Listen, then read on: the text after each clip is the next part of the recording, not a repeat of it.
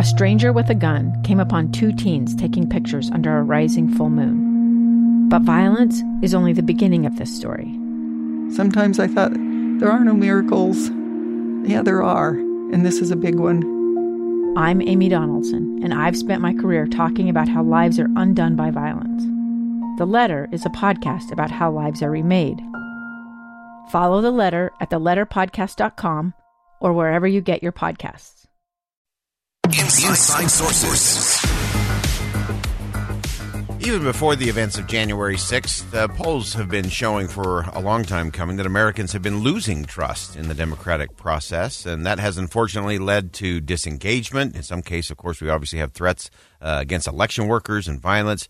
Uh, but moving forward, we got to get to the question of how do we rebuild trust in the system and get people involved in the process again. David Levine is the Elections Integrity Fellow at the Alliance for Securing Democracy, where he assesses vulnerabilities in electoral infrastructure, administration, and policies. Uh, he previously served as an election official in Idaho and Virginia and has observed elections in other countries as well. And he joins us on the program now. Uh, David, thank you so much for making time today. Boyd, thanks for having me. So, give us a little bit of the background of, of your work uh, and what's happening uh, as you look at things. Obviously, today's a big focus on uh, what happened on January 6th, but I really want to get into this election integrity because it seems to me that uh, both Republicans and Democrats uh, are telling voters don't trust the system, uh, which is part of the problem. but how do we actually start to rebuild that trust? Sure, Boyd. I think that's a great question. You know, just to step back, you know, in my role, um, I look at issues related to um, election integrity, um, and that really consists of three things primarily. Number one, are eligible voters um, having reasonable access to the ballot box? Uh, number two, um, are there security procedures that are in place to ensure that our election procedures and technologies are adequately protected? And then three, um, is there a perception across the uh, political spectrum, right, that, that in fact elections are working, um, you know, regardless of in fact whether or not they're actually working, um, because having that widespread uh, acceptance is really important to ensuring the legitimacy of the election outcome. Um, you know, I, I think, you know, obviously you, you touched on January 6th, and, uh, you know, and, and obviously this is a, big day. It, it's certainly true that um, that lies um, related to election 2020 um, were much of what f- uh, fueled um, the January 6th uh, insurrection, and were frankly uh, at, a, at a really critical inflection point uh, here today. Um, you know, one of the things I think that that that that, that is, continues to be disheartening to your point, Boyd, is that, that that that across the political spectrum, Americans are worried about democracy. Now, you know, to be fair, right? The the stolen 2020 electoral mantra is is one that has has taken over more certainly in the in the Republican Party than the Democratic Party. But this is a an issue that really goes beyond partisanship. Right. Yeah. Absolutely. And and uh, I think it's it's vital that we look at this. Uh, we looked at a lot of the polling this week, and uh, even going back to 2016, and uh, those who didn't feel that President Trump was elected uh, legitimately, and and so this this goes across the board.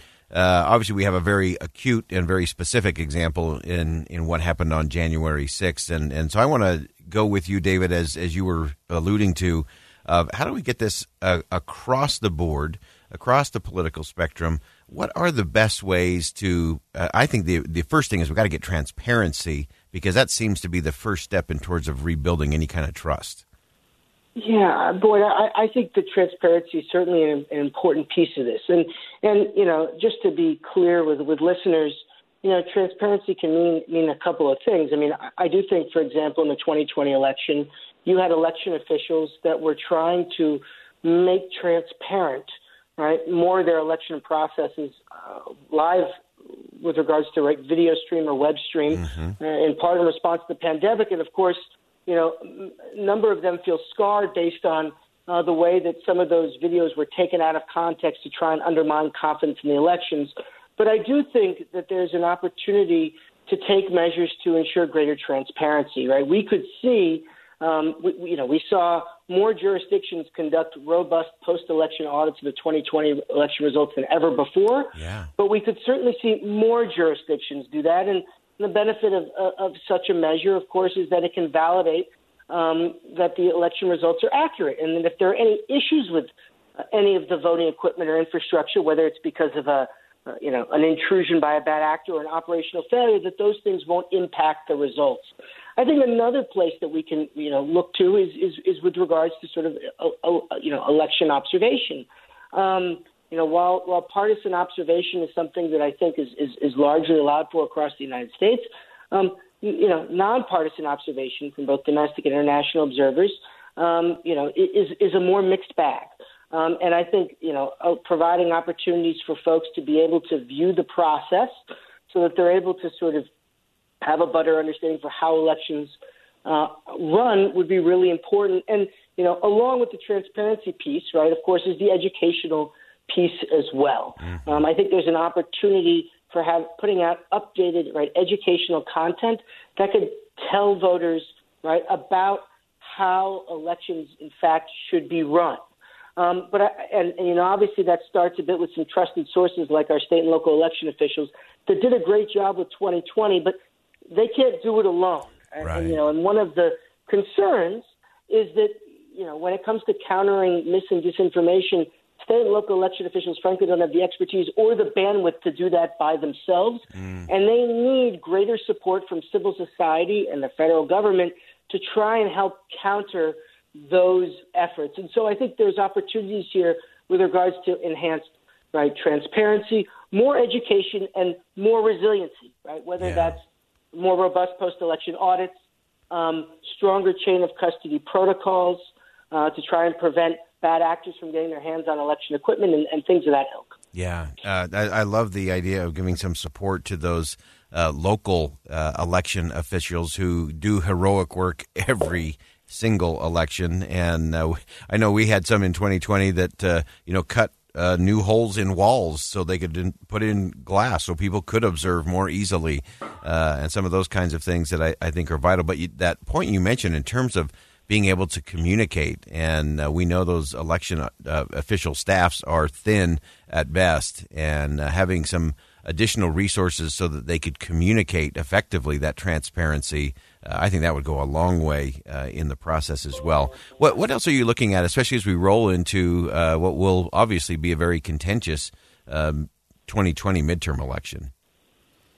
Sure, uh, you know, Boyd, I, I'm looking at you know, you know what f what moves um, states and localities are taking to build on, frankly, the successes of the of the 2020 election right? Where, you know, I mean, as, as, as President Biden, but frankly, a lot of election administrators across the political spectrum have pointed out, you know, the, the 2020 election was, was arguably the most scrutinized election ever, right? It had tremendous voter turnout and it was legitimate by all accounts. And so, you know, I, I'm interested to sort of see, you know, will there be, you know, where there are vulnerabilities, can they and will they be mitigated? For those few jurisdictions that still have paperless voting systems, are we going to paper-based systems? Right. Um, for those jurisdictions and states that don't have robust post-election audits, are we moving in that direction? Um, are we going to see the federal government step up to the plate and provide continuous federal funds? You know, the, the federal government provided some funding in 2018 and they provided some funding in 2020, right? Not enough, in my opinion, but certainly funding that helped um, state and local election officials carry out successful elections um, you know, in spite of the myriad of threats, and frankly, I would argue the increasing number of threats that election officials are mm. facing from both foreign and domestic actors, we've yet to see more federal funding, and you know, and that's from where I sit really problematic. You know, we clearly we need the additional funding so that state and localities aren't protecting right their elections yeah. on their own against increasingly sophisticated adversaries, yeah. so that they're able to buy new equipment, and so that when they're dealing with threats to their livelihood and their staffs, they're able to take the measures necessary to protect themselves and potentially retain right these experienced election officials so that they have the knowledge base to run successful elections. Yeah, great, great point. Uh, David Levine again is from the Elections Integrity Fellow uh, at the Alliance for Securing Democracy. Great insight. Thanks for joining us today. Uh, really appreciate your insight. Boy, thanks for having me. All right, we're going to step aside for bottom of the hour news. When we come back, there's some key discussions coming up about the other side village. Joseph Grenny's going to join us talking about that coming up next. Two years ago, Americans watched in horror as a crisis unfolded at the Kabul airport. She was tear gassed and beaten. Images of thousands desperate to escape Taliban oppression filled our news feeds. More than 80,000 Afghans made it to America. But the story didn't end there. It was very cold. There was no power, no heat. Who would help our newest neighbors? I'm Andrea Smardon. In Stranger Becomes Neighbor, you'll hear the stories of some remarkable refugees who left their homes and their dreams behind only to start over from zero. Their only possession was three blankets. And you'll meet Americans who stepped up to help them. You want me to come when you deliver your baby. What can one person do in the face of an international disaster decades in the making? That's Stranger Becomes Neighbor. Find us at kslpodcast.com. Follow us on Apple Podcasts or anywhere else you listen.